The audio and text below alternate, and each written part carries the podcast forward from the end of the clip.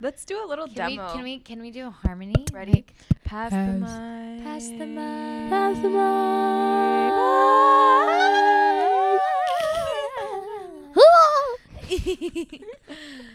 Hi Woo. guys, I'm Hey. Allie. I'm Anarima. I'm Diera. Welcome to Pass the the mic. Yeah. We're so terrible. Cue intro music.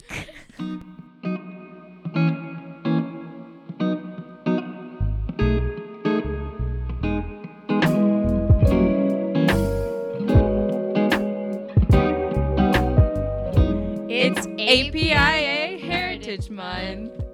So today we have two members of U of M who identify as APIA to talk about their experiences and to celebrate this month.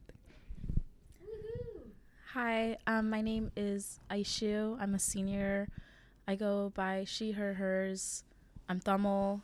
I'm studying business and psychology with a minor in digital studies, and I am the old co-chair for UAO or United Asian American Organizations, um, which is a coalition of a few APIA organizations on campus, and we kind of just serve as like a liaison between the APIA community on campus and administration and any other kind of different stakeholders, I guess. My name is Dim. Um, I am also um, part of UAO. I'm going to be the co-chair for next year. I use she, her, hers pronouns. I'm um, I'm studying political science and history with a minor in Asian studies, and I am from Oklahoma. Yay. Okay, so the first question that we have for you is more of a of an exploration of your identity. So why don't you guys tell us what being Asian means to you? I feel like that's a difficult question for me that I've kind of been trying to answer because um, I guess like the API community that I've found on campus isn't very representative of like South Asians, which is, you know, being like Tamil and being from Sri Lanka. Like that's what I identify as. So I, and I think like the way people use the term Asian, they kind of refer to like different communities, and it's not always like inclusive of my community. So being like one of the only few Tamil Sri Lankans, it's been a big part of my identity is being like kind of proud of it and being able to speak to my culture and my traditions when there's not a lot of people that can.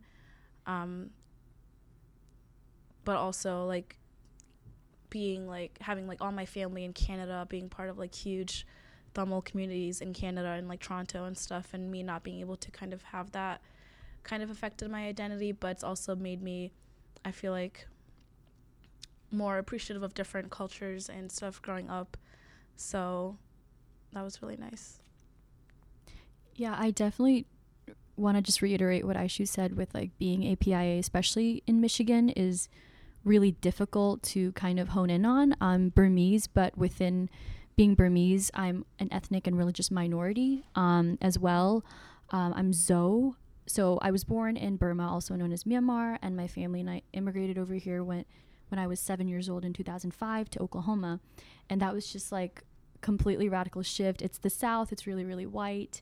It's very very Christian, um, and so so is my family. But I think coming to Michigan, I was really surprised by um, just the lack of different types of API representation. There's a certain connotation behind being Asian, especially at Michigan, because being Asian is like the second largest ethnic group, which is just really strange because the first two years of college, I didn't feel like I was part of a community. Um, and it wasn't until I joined UAO and like Heritage Month planning last year that I began to like analyze for myself what that would mean. As a follow up question, what does that analysis look for, like for you? So, how did that process get you more in touch with the community? Like, what, like specifically, what was it like? I think the process of like self analysis for me was um for me it was a way of like trying to not be homesick. Um the f- freshman year of college being out of state, I was 15 hours away from home and and like when I was a high school senior, I was like, that's going to be awesome. I'm so excited out of state, away from my family. But also, that meant being away from a really thriving Burmese community in Tulsa. There's a really large refugee population, of which, like, though my family and I aren't refugees, we are displaced peoples. And I think that not having that in Michigan f- really affected me and affected what I was interested in. Um, and I think now I've kind of realized that like I need to push myself to advocate for Southeast Asian issues, um, which is a lot of like emotional labor, especially in a place like Michigan, which is really white. I think a lot of people of color end up doing a lot of emotional labor that sometimes goes noticed, um, sometimes goes unnoticed, and I think like connecting that to like Heritage Month planning, that was how I became more involved last year. Um, I think it's just like I realized if I wanted to see representation, I had to kind of do that myself because nobody else at the school would.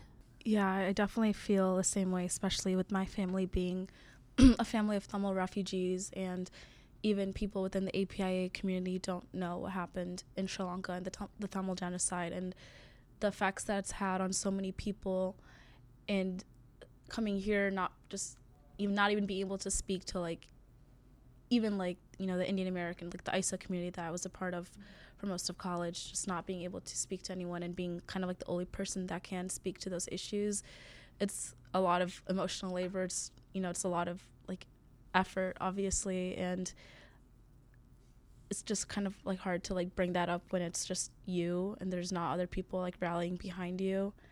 Um so i guess like it's been kind of hard to do like a good job of that but i, I try to do like as much as i can just i feel like even serving on like boards and like serving in organizations and like being there as a voice is still like important and is like the least that i can do So, when did you learn about Asian history ever in school? Or has it just come through experiences in like your own family history? And like how much of the other kinds of Asian cultures have you really learned about? for me it was mainly from in terms of like other asian histories it's definitely i learned from like my friends. I think i grew up I, i'm from novi michigan.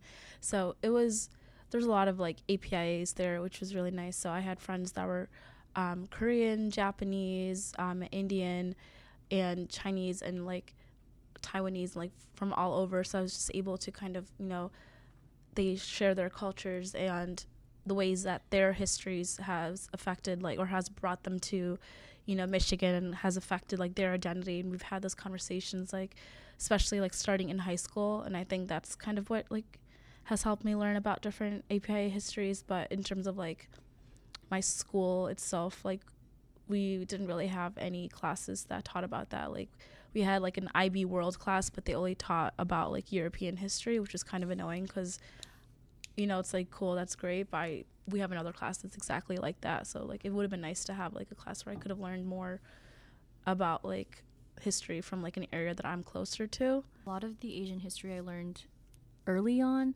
um, was just like Burmese history that like my dad would teach me because he was really invested in a, a lot of the student movements when he was a teenager in Burma. Um, but then I, I think um, even though Tulsa is also really really white, um, it is the South. Um, I had a really close group of friends in high school who were like were just really diverse and really open minded, and I learned a lot from them. And then coming to Michigan, it would also have to be like the friendships I made and like the communities I became slowly involved in. Um, especially last year, like there were older APIA people who just knew so much more about the community, and just just I realized there was so much for me to learn.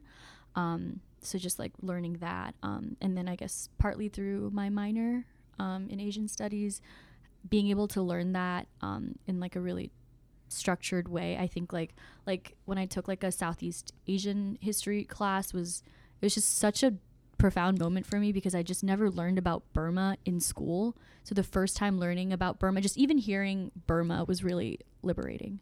So it seems like even like in schools, they're not really like learning about your own identity, or even if you are, it's coming from a very like white centered teaching process, which is often like not accurate to like the struggles that people go through too.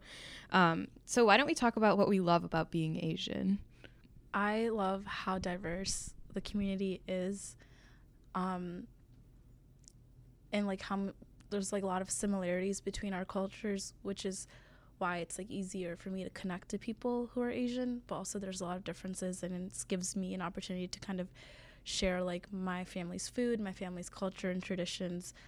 Um, and I think it's just like very beautiful culture and very exquisite, I guess. I don't know if that's the best way to put it, but there's just a lot of history and a lot of beauty behind it. So, you know, I, I guess I really appreciate that. Yeah, I think one thing I like about the community and being API is um, I think like for the most part everyone's really welcoming. I think you have to be if you're a minority group to an extent. Um, and I th- I don't know, like we are probably one of the most diverse larger groups on campus and every time I suggest to my friends like do you guys want to try Burmese food or do you guys want to like travel this distance to get Burmese food um, or just make some with me. They're always like open to it. And then just being able to attend so many cultural nights and like engage myself in people and cultures that I've just never would have been able to back home has been really has been really great because like I I, I love being Burmese and I love the culture. Um, but I think that was my only um, connection to being Asian when I was home. So now I have like other means of like having a relationship with my identity. I have like a a few thoughts about what it means to be like what it means to have solidarity in the Asian community too because while we are very similar, I think there's so many cultures that Asian encompasses and oftentimes like South Asians are left out of the Asian bubble, but also there's so many identities in the Asian bubble that aren't even recognized. And like like I'm also Tamil, but I'm not Sri Lankan Tamil, and I like wish I knew more about like what was happening to Sri Lankan Tamils and what is still happening to stand more in solidarity with people who are who are like Tamil also and like I wish I could do that. So what's your recommendation for just like other Asian people on campus and how they can learn more about each Asian identity and also like stand in solidarity with each other? I think like one point that you brought up and in, in kind of like how like the South Asian and also like other Asian groups that are left out of the dialogue. I think it's just I think an, one thing that I've noticed is that some of the communities that we have on campus have been so strong and it's kind of hard to enter those communities so when you do have like the opportunities like if you're invited to like collaborate on an event or something like take take that and use the platform. And i think it like kind of sucks because like being one of those like minorities within the asian community it's a lot of work on your part for really having to kind of stand up because you know no one's gonna like pass you. That's that's the name of the podcast pass the mic. But well i mean i've been passed the mic here but like a lot of times like when you are like one of the only people on campus that you know identifies a certain way and you might be the only person that even cares about telling people about some of the issues it you know it sucks but like you have to be able to take that responsibility because and understand that you are making like a big impact even if at times it may feel like oh like what am i even doing? Like no one's listening to me or anything but like understanding there's people on campus that like you know like i know mentioned like people like i know that want to learn more and you know just being persistent i guess Yeah, I definitely agree with like taking that responsibility. Um and I think like one thing would be like question things you've been taught, not only about your own culture, but also about other people's. Um like being Southeast Asian, being Burmese right now is I think you have to do a lot of questioning because there's a genocide against like uh, m- the Muslim minority, the Roh- Rohingyas going on and that that has been like a really difficult conversation to have with my parents and like the community. There's around like eight other Burmese kids at this school. Like shout out to all the all of them. Um, we get together occasionally to like make dinner and do like New Year's festivals together, which has been really great. Um, but even then, like there's things that all of us have been taught about being Burmese. Like if you're not Buddhist, you're not a real Burmese person, that kind of things. Like you have to be able to recognize that like that is problematic. Um, and the more the more things you use to like exclude other people, the worse it'll get for your community. Um, so I think like just really question what you think you know, because I think if I hadn't, I wouldn't even know what was going on in my own country or accept it. And there's a lot of people in the Southeast Asian community who are not accepting what is going on. And I think that's you can't build solidarity if you don't accept accept like what's happening to your own people. I kind of want to talk about uh, talk about um, for me. I've always kind of struggled with APIA Heritage Month because I'm also Pacific Islander. Um, and that like has always just been a weird like I've always had a weird relationship with that part of my identity. Like my dad is from Guam. He's an indigenous Chamorro man. Um, and that's a part of me and like i'm literally i guess straight down the middle as they say um, my mom's filipino and my dad's from guam and so um, my problem with apia heritage month is like is the same thing that i've had to question a lot and it's exhausting and like um, I, I guess because because the more i'm listening to this conversation i'm like oh right like we're you know talking about asian issues and like because it's Asian, Pacific Islander American Heritage Month, but I don't think a lot of people know what Pacific Islander mean, including myself. And I think it's just like we as a community have to be more inclusive um, and not as selective in the way that we go about justice and the way that we go about talking about our history. But like that's literally innate in American history and the way that we talk about um, certain things in our textbooks or what's taught in Mhm. certain school education systems. And um, yeah, I think it's really interesting because a lot of that questioning that you're talking about has to start with the self, and it has to start. It's it's in it. It has to be an intrinsic motivation that we have, and um, almost like a survival tactic, um, or else we risk erasure. And Mhm. um, it's hard to stand in solidarity f- f- with communities that we know nothing about. Mm. Um, so I think that's really interesting because I am definitely one who has not questioned enough who I am because that questioning is often very scary and uncertain. And like, who else is questioning that with you? Um, so I think that's really interesting. But what questions do you do like arise for you guys? What are like, what were the hard hitters that were you that really put you either in extreme conflict or extreme harmony with your identity? Like, what do you ask yourself? I'm always thinking like, am I too Tamil sometimes? Am I Tamil enough?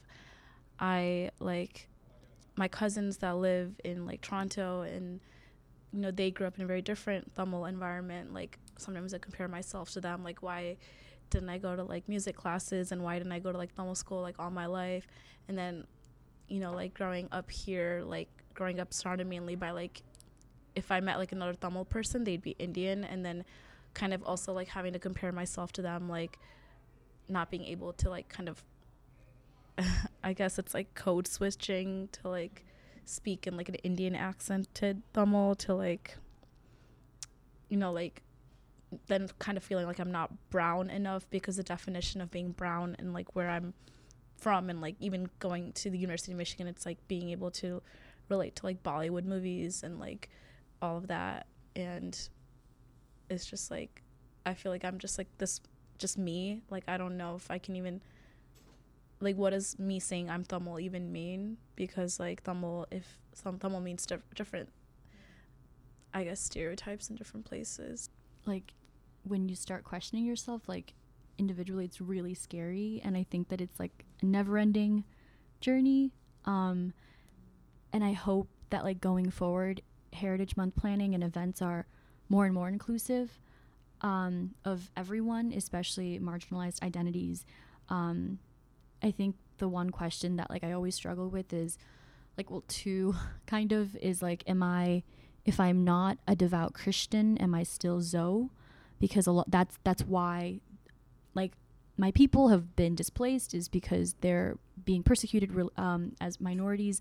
I think it's really hard to imagine christians being minorities um, but that's the case in burma with christians and muslims um, and then the second question is like should i even be proud of being burmese with everything that's happening in the country right now? Like i haven't been back since i was seven. I don't really know i don't have any memories really. Um i think i can't even speak burmese anymore because when we learned when i had to learn english um, my parents just thought it would be more useful for me to know um, zoe which is what i speak with you know my community and my parents. So even with the other burmese kids on campus i can't understand what they're saying so it's just like i think i think the one question i've struggled with all of college is like who am i um, not even in just like what am I studying or like um, what do I want to do? Just like, am I Burmese? Am I Chin? And am I a Christian? Um, and I think those are questions that like I don't readily have answers yet. And I think a lot of my involvement in board and other spaces is like I'm involved because I want to eventually get closer to those answers. I feel like I'm the opposite, in which I feel like I'm the mainstream Hindu Indian girl like on this campus, and it's like I feel like I don't question myself enough to know like what more I am. But sometimes like you don't have to be more than that. You can be you can be that, but be so much more, and all of that is like what makes myself unique. I think, but I think about I think about what you said like am I should I even be proud? Like I think of all the things that are happening, all the conflict that happens in India, all the things that India does to persecute others. And like I'm not proud of that, but I feel like because I'm Indian, I have to speak up against it. And like I have the right to like say I am Indian and I disagree with X, Y, and Z. Like I'm Indian and like, I don't want to talk about Kashmir because I don't know who's listening to this, but someone will come after me. but like, you know what I mean? Like, I feel like that gives me like that agency to do stuff like that and to like stand up for those people who are prosecuted. I feel the same way that I, if I don't question enough what it means to be who I am because I'm also still figuring out who I am aside from my Mhm. identity or my racial ethnic identity.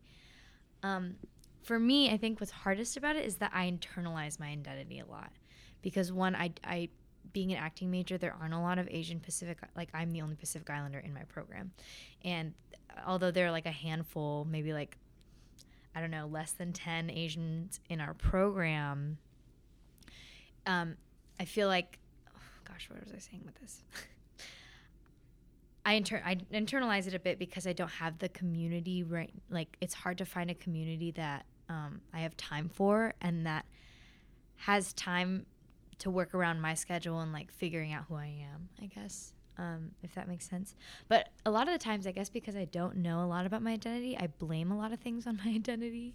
Like I hate to be the pessimist in the group, but like that's where I am. Um, like I've been thinking a lot about this idea of like blood memory, and you know what does it m- mean to like ha- be as close to my grandma and not really know exactly like all the specifics of her story, but when she tells me certain things, it it hits a certain part of my like like I can feel it in a certain part of my body that's just innate and like primal because it's like I'm connected to that part of my my blood of to my heritage.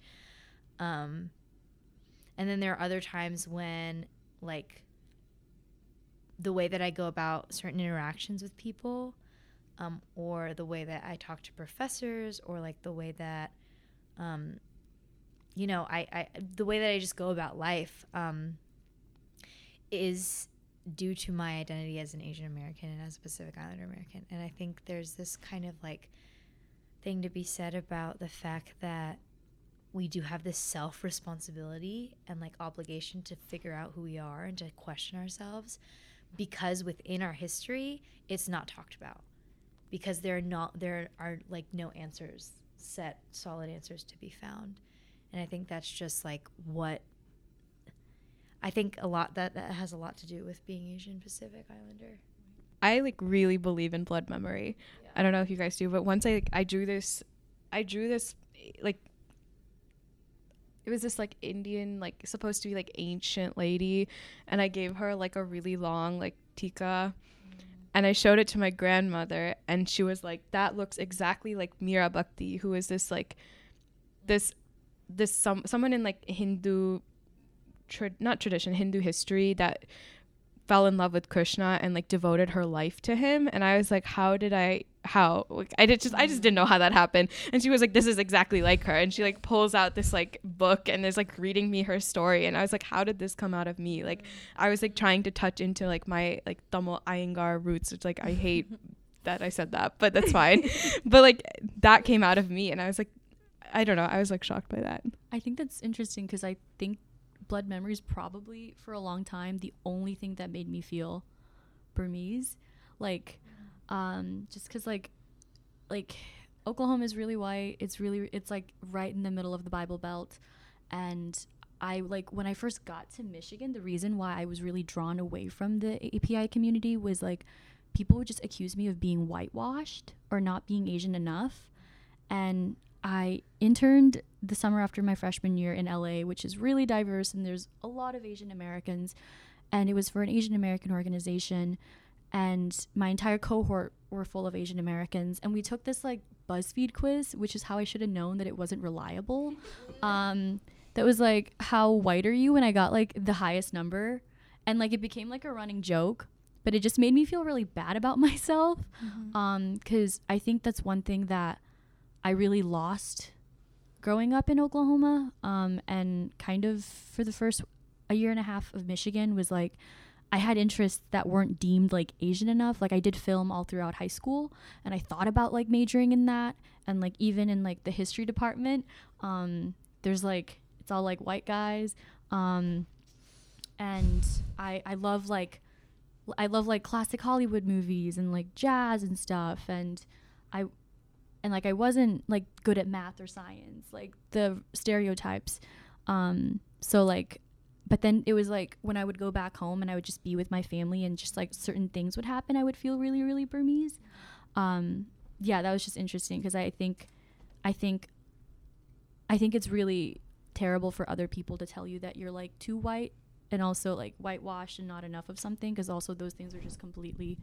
socially constructed. I think I feel similarly because my my mom, like my mom, my grandma, like, cause you know my dad passed away, and then so my mom and my grandma are like the main kind of people. Like the rest of my family lives in Canada, and I don't see them as often. And my mom does not talk about the war. She doesn't talk about Sri Lanka that much because she associated. See, I mean, obviously, you know, she was there during a genocide like she almost died she doesn't think of the country in like the best way i guess and i think just because of like her ptsd and not really having like you know mental health resources to get through that. So i felt kind of um i guess behind because i didn't have like parents who were speaking to me about like their experiences and i had to learn like a lot of the stuff like on my own and like do my own research and readings and stuff. Um, so I definitely think like blood memory, if that's like you know if I'm using it correctly, is kind of what has you know led me to be still so strongly like seeking out this history and trying to find my own answers, even though I don't have like the resources around me to get those answers myself. I really connected with you said about like not be, like not being enough. Like i think you both hinted at, hinted at that. Like as a black woman a lot of times people are like oh no you're this or that. You're oreo. And i'm like no that's not it. Um and so i guess my question would be how did you and you kind of um touched on it but how do you combat like that negative like kind of like policing of your identity of saying okay you have to in order to be burmese you have to fit into this category. Um, I think a lot of times, like you were talking about the constructs, a lot of times society is like, oh, you have to do this in order to be this and that, and it's like, no, I can be whatever and like not fit into this small box. So like, how do you how do you like combat that? How do you all combat those like that uh programming? Would it be too simple to say like sheer force of will? Um, I think. Oh my gosh, the last three years at Michigan, I think the way I've combated my own self policing and not feeling like because like I I'm in the like pre law fraternity community and the A- API community and the community of eight and nine Burmese people, um, and I still don't feel like I 100% belong in any of them, even though they've all been such backbones in my life. And I think the one thing that's gotten me through is I have a really close knit group of friends here who are friends with me because I am enough for like everything that I am. And I think um, just like a shout out to Meghan Markle right now for something she said. She said like you should treat um, yourself the way that you would treat your closest friends. And I think that I I think everyone tends to treat themselves worse. So like in those moments when I'm just like, oh, like I can't like movies because that's not what I'm supposed to like or mm. I can't say that my favorite song is this French song because people are going to think I'm pretentious or white or like whatever. But then it's like, no, like if your friends told you that, you wouldn't be like, oh, you're right, you aren't enough of something. So I think like I write down like little things that happen to me throughout the day or things that my friends say to me that really encourage me. And I have a little folder on my phone of just like favorites. and I I do constantly have to look at them, especially during midterms and final season and I just like have to constantly remind myself that like um there is a place on like this earth for like everyone, even if you don't know 100% of the time what that is. Yeah, I I definitely agree. I think the people that I'm closest to, I found based off of like our own similarity and experiences and stuff because I you know I've you know tried to be part of like the brown community on campus and like the API community and you know different like orgs and stuff and like kind of having like I think I, you know I felt the same way in that like you know I wasn't your typical brown girl in that like you know I didn't go to like classical like dance lessons and like you know you know I know like they have like networks where they all like know each other before they come to college and I just like sometimes I, I always felt like like I was like why didn't my mom and like dad like put me in those things you know like because then I would have like f- more brown friends like coming into college and you know I, I always kind of like struggled with that and not and like I think like the first time I actually felt like I had like more like genuine brown friends is like through this past year through my like ISA dance group because you know we could relate a little bit more on like being Tamil and like because my mom like lived in India for a long time and like I watched Tamil movies and like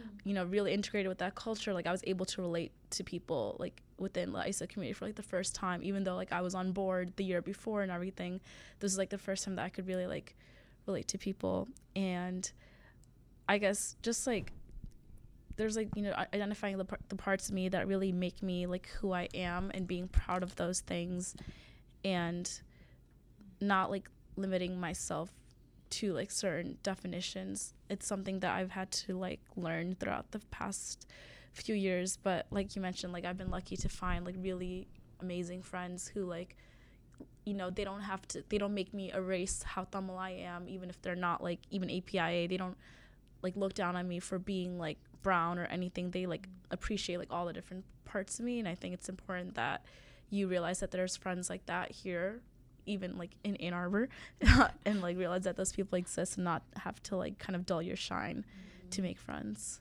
It's gonna try to snap, but it Um, Snap, holler, all those. what's one thing or anything doesn't have to be one thing. What are some things that you would you want other people to know about your Asian identity? I have one lighthearted thing, but it's just something that really irritates me. It's like a pet peeve. I don't know how to use chopsticks, and that's okay. um, I feel like every time I eat with like a Asian friend and the only option's a chopstick, and I have to ask for a fork, I just feel so weak. And I'm like, I'm like, but in like back home, like we eat with our hands. And then you, yeah, right, exactly. And I'm just like, I don't have to know how to use chopsticks to be Asian. Like the same way that like I don't like boba. I'm sorry. Um, just that's that's a really that's a thing because we just I just I'm so used to like using my hands and stuff to eat. Yeah. Like, yeah. All of that. like, so true. Um, well, my best friend, I, I was staying at his house a lot um, and eating with his family a lot, and he's Chinese American. And um, they would only use chopsticks. So there was a good like two year period where I was just struggling and like just like slurping, but also like spilling everything because I really did not know how to use chopsticks. Um, in Filipino culture, we eat with our hands, and it's called kamayan. Um, and we it like it's a whole kind of like feast where we like have banana leaves on a table. Yeah. Yeah, Banana leaves. And oh then- my god, we did that too. in Burma. Same. Yeah. Did you see that meme where it's like new uh, reusable plates and it's like the plates made out of banana leaves, and then there's like double people underneath just laughing. It's like, Yeah. Oh my we god. Wait, See, we were way ahead of the climate change movement. Just We're, putting that out we're there. using Mother Nature Like to give back. Solidarity. We've been doing that forever. I know. Yeah, and so um, and even So with funny. like colonization, um, utensils are a huge part of our community too. Mhm. Um, in that like we've learned how to cut food with spoons, kind of thing. And my mom always talks about that because um, she can't use chopsticks, and she's al- I'm always the one at like Korean barbecue to be like, uh, can we uh get some uh, forks over here? Um, so I that resonates with me a lot because I always thought it was I was at a disadvantage with those kinds of Mhm. things. Um, it just seems like there are different rules and regulations on how to be Asian. Like there's this like universal guidebook that we have all needed to check out by now. but um, But this Asian is like the the Asian that neglects all the other Asians. Mhm. yeah, You know, like when you think of Asian on this campus, a lot of people wouldn't think about Sri Lankan Tamil or Mhm. Burmese. I think one thing, I guess it might be like too specific to me, is like fact that like not everyone that's Asian comes from like a nuclear family. Um, I think within our community, especially, it's really hard to see that because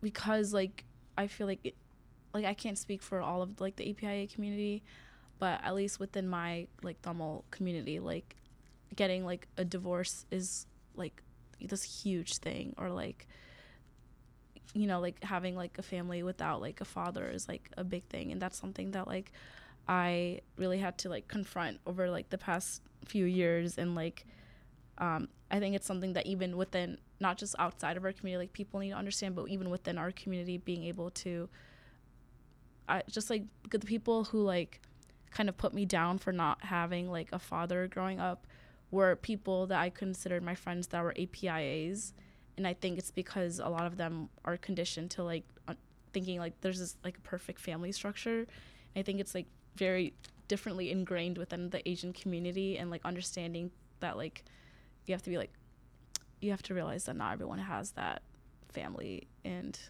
I just think there's not a lot of like visibility for people who don't come from like a nuclear family. So just being cognizant of that.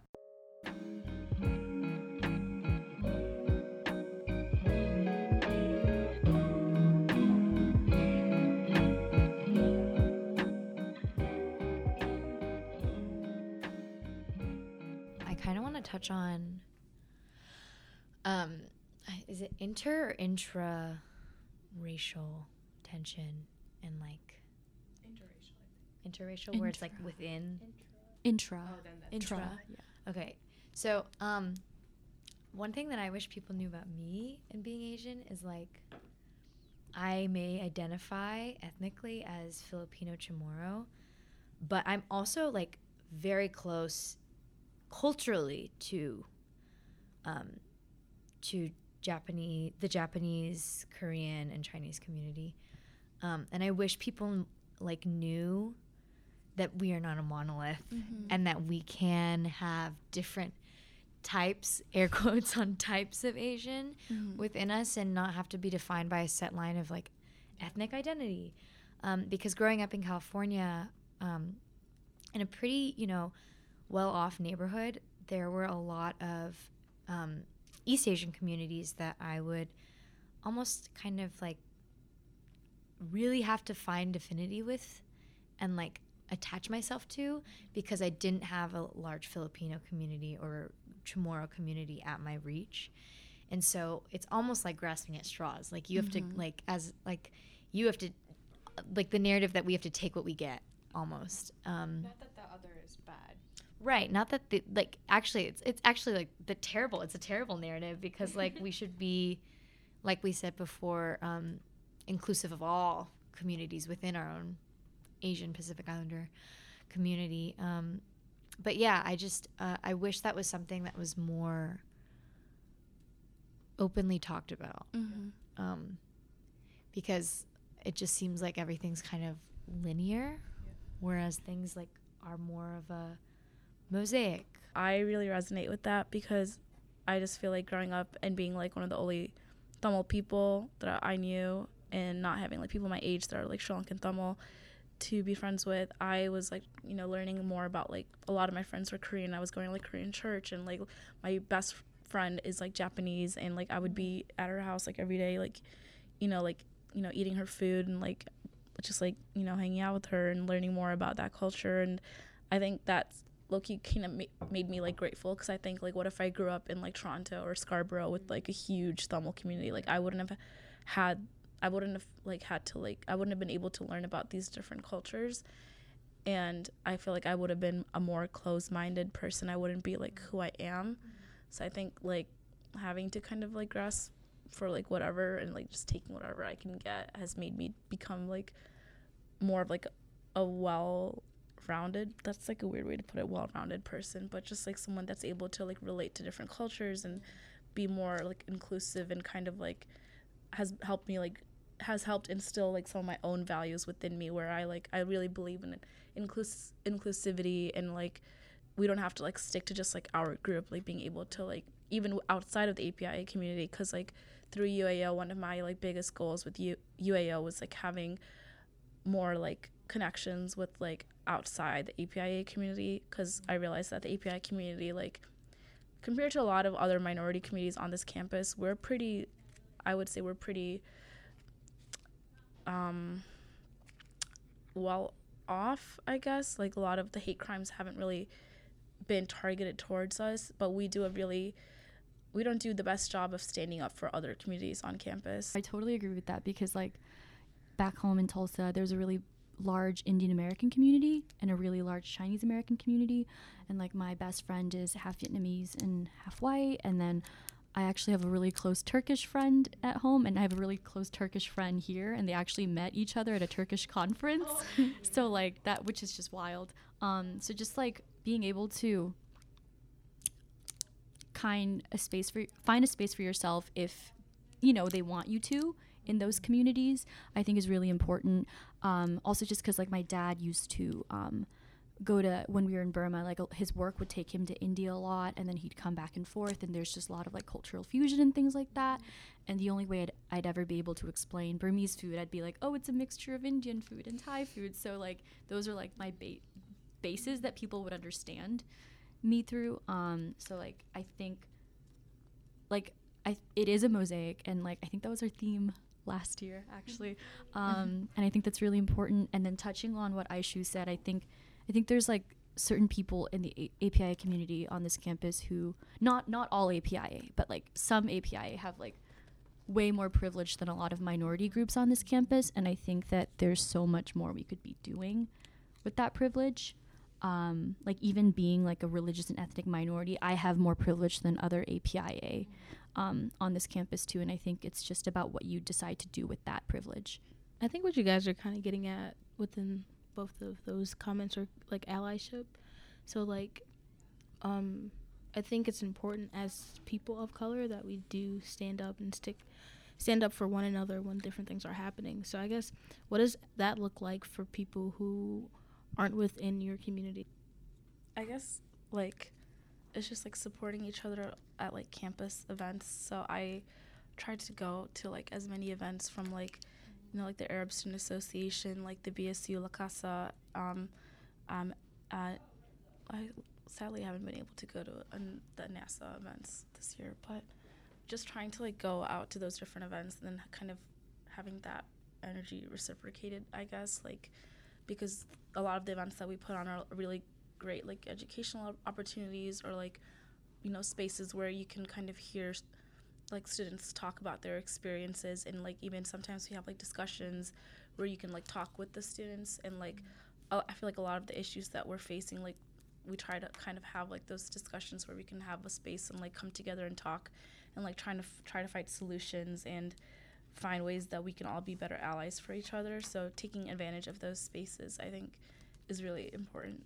Like this year, we I think UAO did like a really like a, a much better job of like reaching out to BSU and La Casa and um, ASA, and like we had like collab events that were just really amazing to be a part of, and I hope those things continue.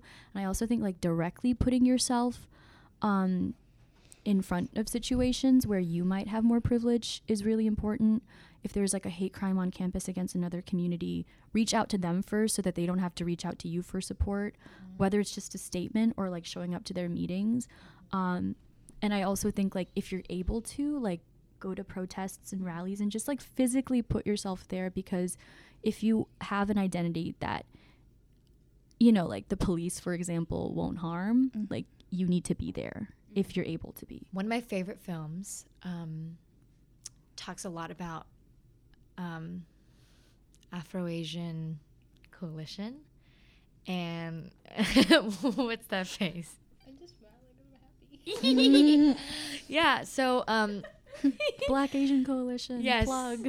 like literally Black Asian Coalition. They're a great student organiza- organization. Um, Is not a student organization, not. but a co- Coalition. collaboration. collaboration. space. Co- It's a space. Yeah. Okay, I like that. Um, I think.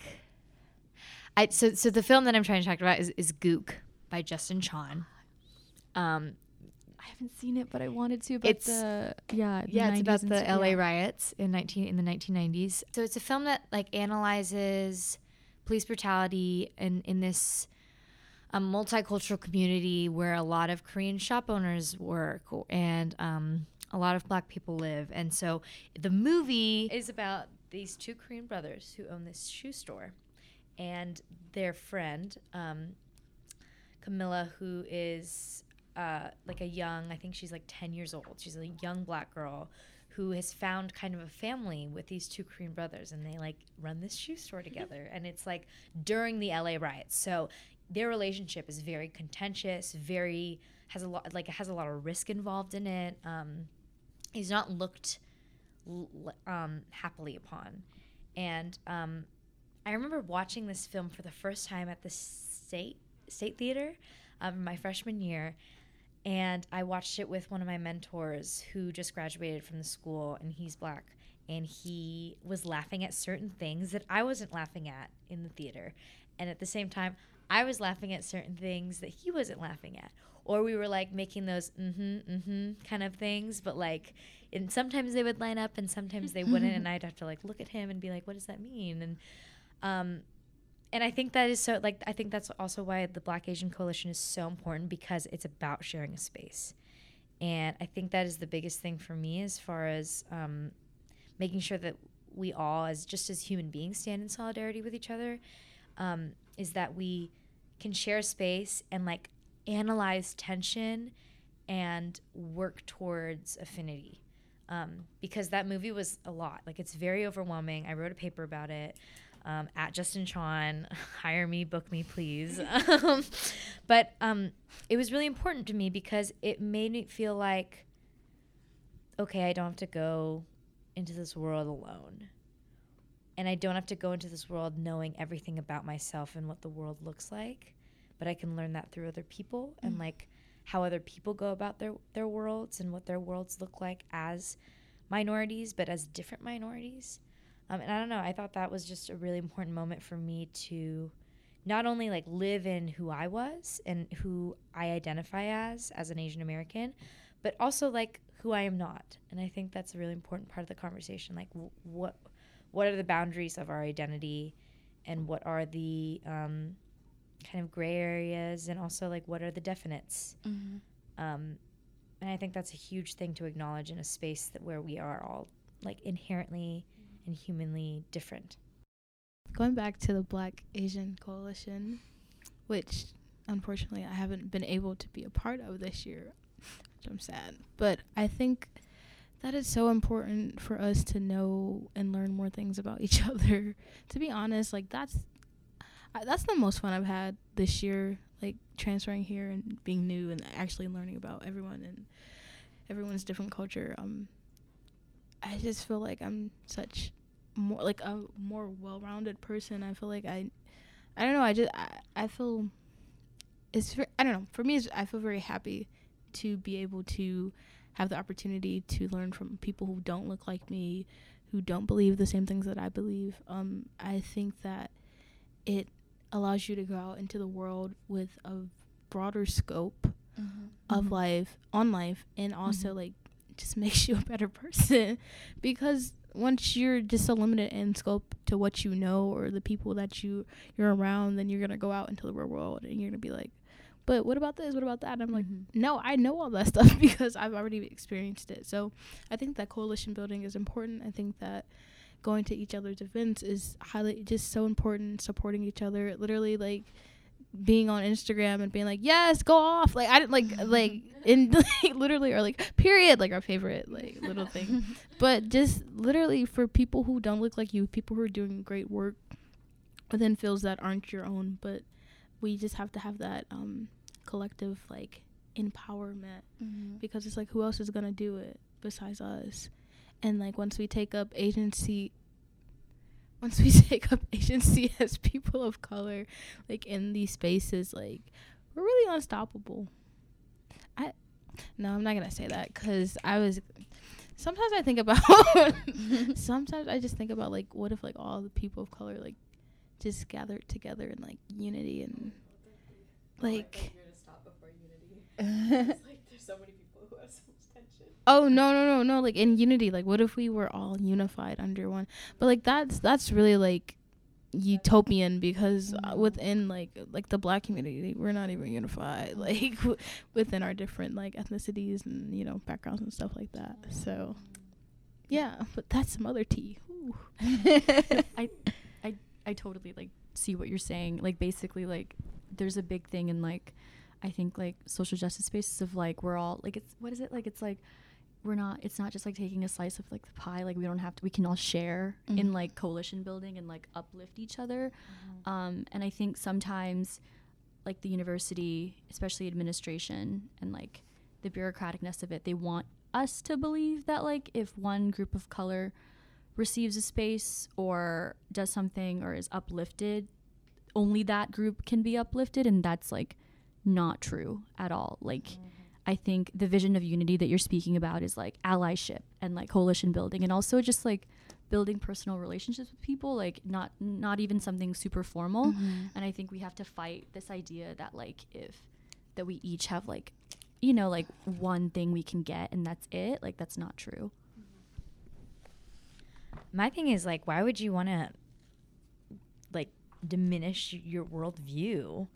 Like, I, I don't know. Like that, and that seems kind of like a weird question to ask. But every time I meet someone who does not share this like the same racial or ethnic identity as me, I feel like this might sound weird, but I feel like I'm like going somewhere. Like I can like I feel like I can picture a place that this person comes from and like almost like for me meeting new people is like is like traveling like there's a world in in another person's life and i think i don't know just it, it, it baffles me why people would feel the need to neglect that source of knowledge and like um, that access to the world because the more people i meet especially just coming here to michigan i'm like wow i knew nothing about anything really.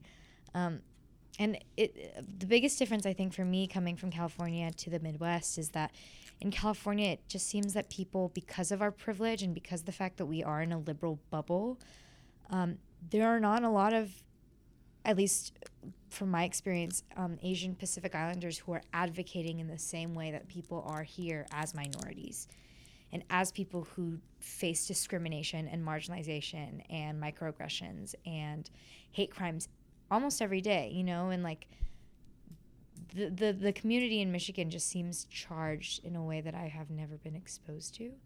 And so it's really interesting for me hearing from different people who face different struggles and different successes and trying to find like the connective tissue between us.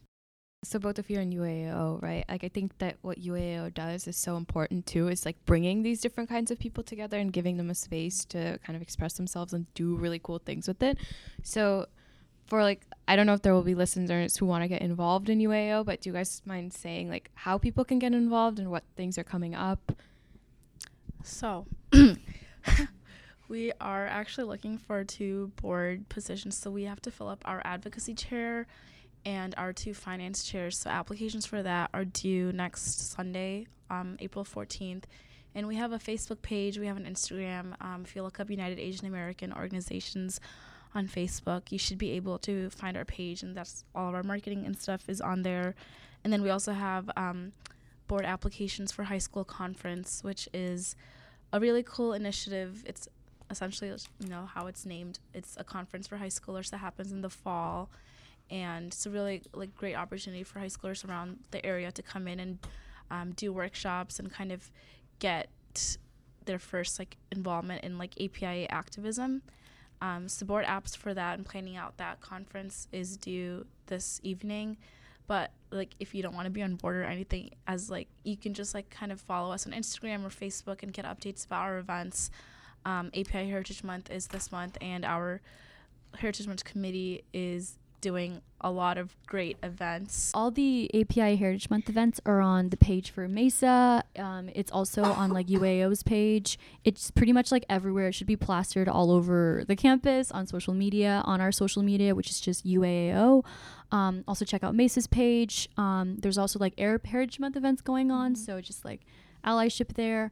Um, and I think along with like high school conference apps and applications for our board, um, if you also join any of our like um, 18, 19 organizations under us, like you are part of UAO, and that's what's great about it. That's what's great about having this organization is it's one place where you can you know find all this information. So check out our Facebook page, um, and then like Kathy and Aishu have done such a wonderful job this last year as co-chairs um, and we're hoping to just like continue the work they're doing continuing to be better allies um, continuing to have more inclusive programming um, and things like that. And then our closing ceremony um, slash uao first annual hopefully gala is april 20th um, at 7 p.m um, at the uma and tickets are free. There's a facebook event for that and we're going to have a really great keynote um, person there, which information will be out soon. Um, there's going to be food, performances, um, food, it's free, Awards. awards, um, and it's just going to be a space where you can just be Dress proud up. of your you know Yeah. identity and dress up and have a good time, Meet other people. meet other people. if you're not APIA, you're also welcome to Mhm. just learn about like what the community kind of looks Mhm. like on campus too. So come out to have some fun before your finals. yeah so thank you guys so much for coming we really appreciate you like opening up about yourselves and your identities and there will be more information in our bios and we thank everyone for listening Thank you for Thank having us.